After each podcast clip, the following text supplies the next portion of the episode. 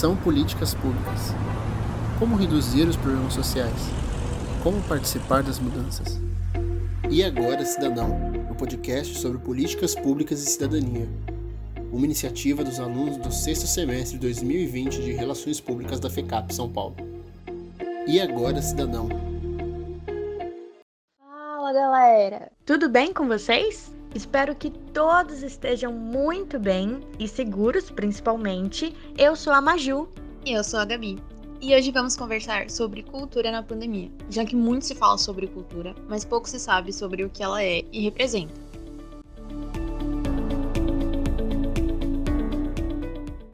Quando pensamos em cultura, logo vem na cabeça qualquer tipo de manifestação artística, ou seja, a música, dança, teatro, pintura, cinema, tudo isso. Exato, Maju. E se pedíssemos para alguém descrever cultura como uma pessoa, muito provavelmente a maioria descreveria como uma pessoa culta, que fala sobre diversos assuntos, já viajou por diversos lugares. Sim, Gabi, tem razão. E quem faz a cultura é a sociedade. Então, o Estado deve estabelecer formas para preservar e incentivar a cultura. É um direito garantido na Declaração Universal dos Direitos Humanos. E se olharmos para o Brasil, vai estar garantido na Constituição também. Verdade. O termo cultura é muito mais amplo. Ele também envolve o modo de vida de uma determinada comunidade, os costumes regionais, o patrimônio histórico. Mas e para o cidadão, Maju? O que será que ele entende por cultura? Hoje conversamos com as pessoas para saber justamente isso, Gabi. O que será que eles entendem por cultura? Cultura, para mim, é como se fosse um grupo de crenças, costumes e tradições de cada pessoa, lugar. E a gente costuma mostrar isso através de músicas, filmes, peças de teatro, é, crenças religiosas, shows. É, enfim, as possibilidades de demonstração de cultura elas são infinitas. Cultura, né, é um patrimônio social que resulta aí na soma de, de valores, de, de crenças, de costumes, de identidades que só podem ser construídos em sociedade. É, Maju. Muitas manifestações culturais que foram apresentadas pelos nossos participantes estão relacionadas com o nosso cenário pré-pandemia. Dando uma visão geral, a gente está em quarentena desde março por conta das medidas de isolamento para evitar a propagação do Covid-19. Basicamente, em diversos lugares, todo tipo de comércio considerado não essencial fechou, incluindo centros culturais, museus, bibliotecas, parques, cinemas e também o cancelamento de muitos eventos culturais, principalmente show e festivais de música. É isso mesmo. Mas acontece que as pessoas precisam continuar tendo acesso à cultura mesmo nesses novos tempos de pandemia. Por isso, vamos saber agora o que as pessoas sentiram quanto à mudança dos eventos culturais no cenário de pandemia. Mudou a forma como eu consumo, no geral, porque Antes eu ia em shows, eu ia em teatro, eu ia em musicais. Então, e agora eu acho que eu só mudei a forma de ver, porque em vez de ser presencial, agora eu vejo pelo YouTube, pela, eh, pela internet em geral, né? Eu tenho como acessar de uma forma mais barata, mas mudou a forma como eu, ela chega até mim, né?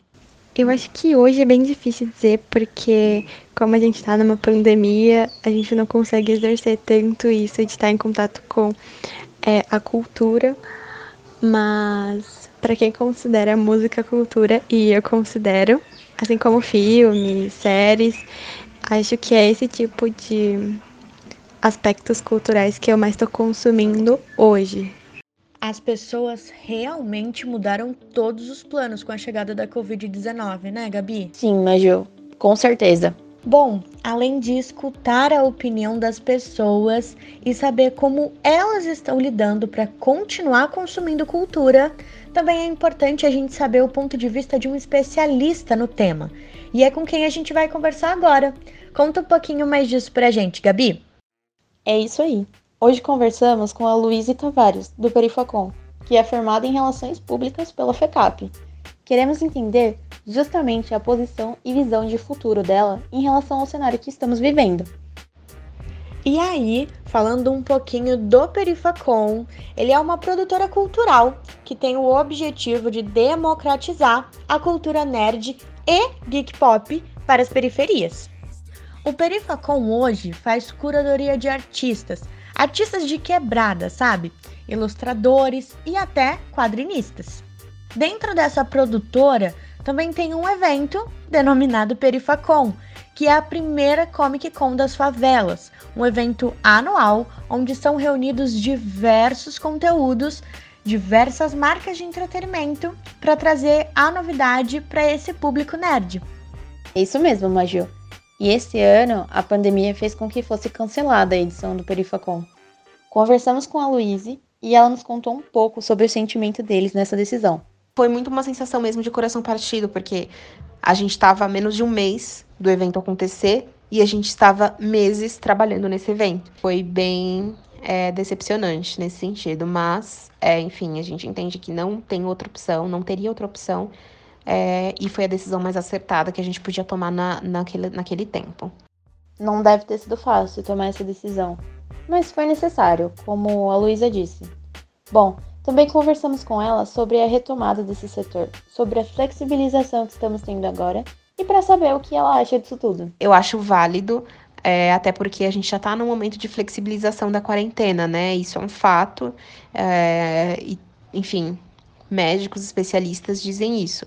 Você pode retomar sua vida ao normal desde que com cautela. A gente está num momento onde a flexibilização está acontecendo, mas ela tem que ser feita com cuidado. Mas será que essa flexibilização é boa para todo tipo de evento? Essa também foi uma das coisas que buscamos saber da Luíse. Eventos grandes como Perifacon, Lollapalooza, eventos que exigem muitas pessoas e, consequentemente, aglomeração, na minha opinião, só devem voltar depois da vacina. E, eu, e aí eu entendo que pode existir sim uma flexibilização dos eventos de pequeno porte, de médio porte, onde a gente consiga ter um controle maior sobre o ambiente, sobre as pessoas. É, então, essa seria a minha opinião. Quem diria que passaríamos por tudo isso, né, Gabi? Essa pandemia realmente mexeu muito com a gente e com a forma que consumimos cultura também. Sim, parece que vivemos um grande processo de se reinventar na tentativa de encontrar um novo normal. Não tá nada fácil. E se olharmos os dados para a retomada do setor de eventos no Brasil, como era pré-pandemia, a gente não encontra muita notícia boa não. Falando disso, Maju, é bom lembrar que cultura é um lugar de lazer para uns, mas de trabalho para outros. E a pandemia acarretou muito desemprego nesse segmento. Segundo as pesquisas, a previsão para uma pequena estabilidade é só em 2023. Apesar disso, o mercado de eventos parece começar a aquecer no ano de 2021. Você sabia disso? Sim, Maju. E um grande exemplo disso é o Rock in Rio, que já confirmou as datas do evento para o ano de 2021. Bom, tomara que seja uma volta consciente e cautelosa, né? Verdade, Gabi e que as coisas mudaram e continuam mudando, isso é fato. Mas o rumo disso ainda é muito incerto pra gente, né? Verdade. Não sabemos como será o futuro e só temos grandes suposições sobre isso, né? O que você acha, Maju? Eu acho que muitos eventos passarão a ser online, à distância, sabe? Mas que isso não vai ser unânime. Ainda teremos aglomeração, sim, num futuro, mas teremos aglomeração e de uma forma bem mais consciente, né?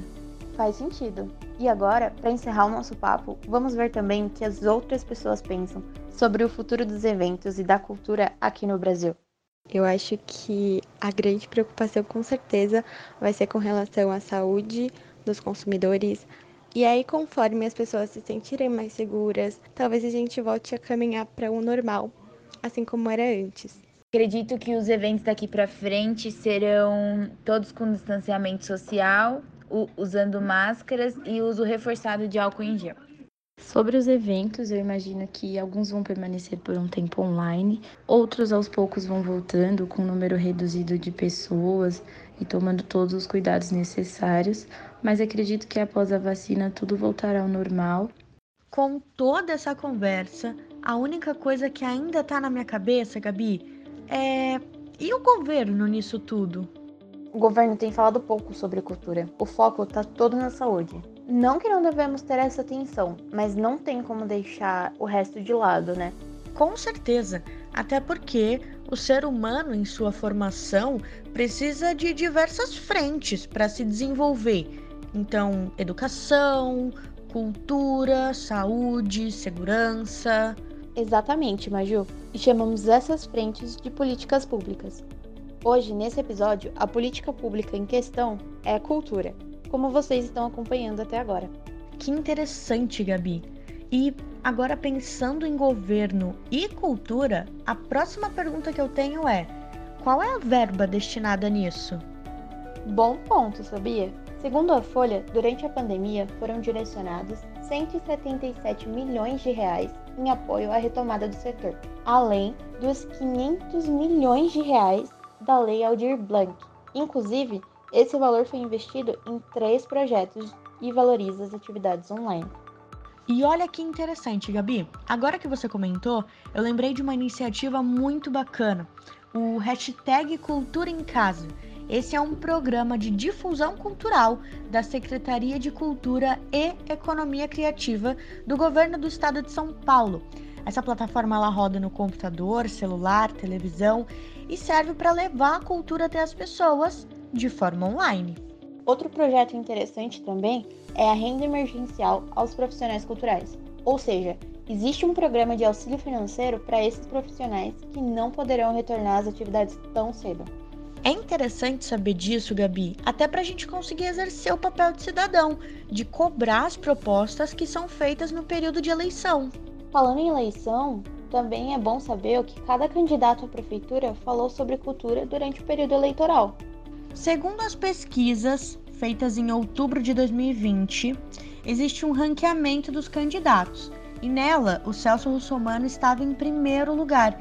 E ele diz nas suas propostas que vai melhorar os projetos já existentes para a cultura e vai reestruturar as ações municipais já existentes. Já o Bruno Covas, que estava em segundo lugar nesse período, prometeu ajudar a retomada do setor e expandir algumas iniciativas culturais.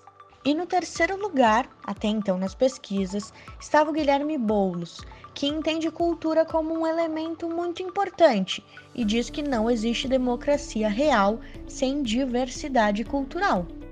Além de apresentar algumas criações na sua proposta, o Guilherme também quer melhorar as coisas que já temos no setor da cultura. É, Maju, precisamos sempre conhecer o que cada um afirma para conseguir fiscalizar e também apoiar e usufruir das novas políticas públicas do novo eleito. Com certeza, Gabi. E olha, o papo tá muito bom, mas a gente já tá chegando no final. Esse episódio foi incrível, Maju. E vocês precisam ouvir os demais episódios. Ainda tem muito mais políticas públicas.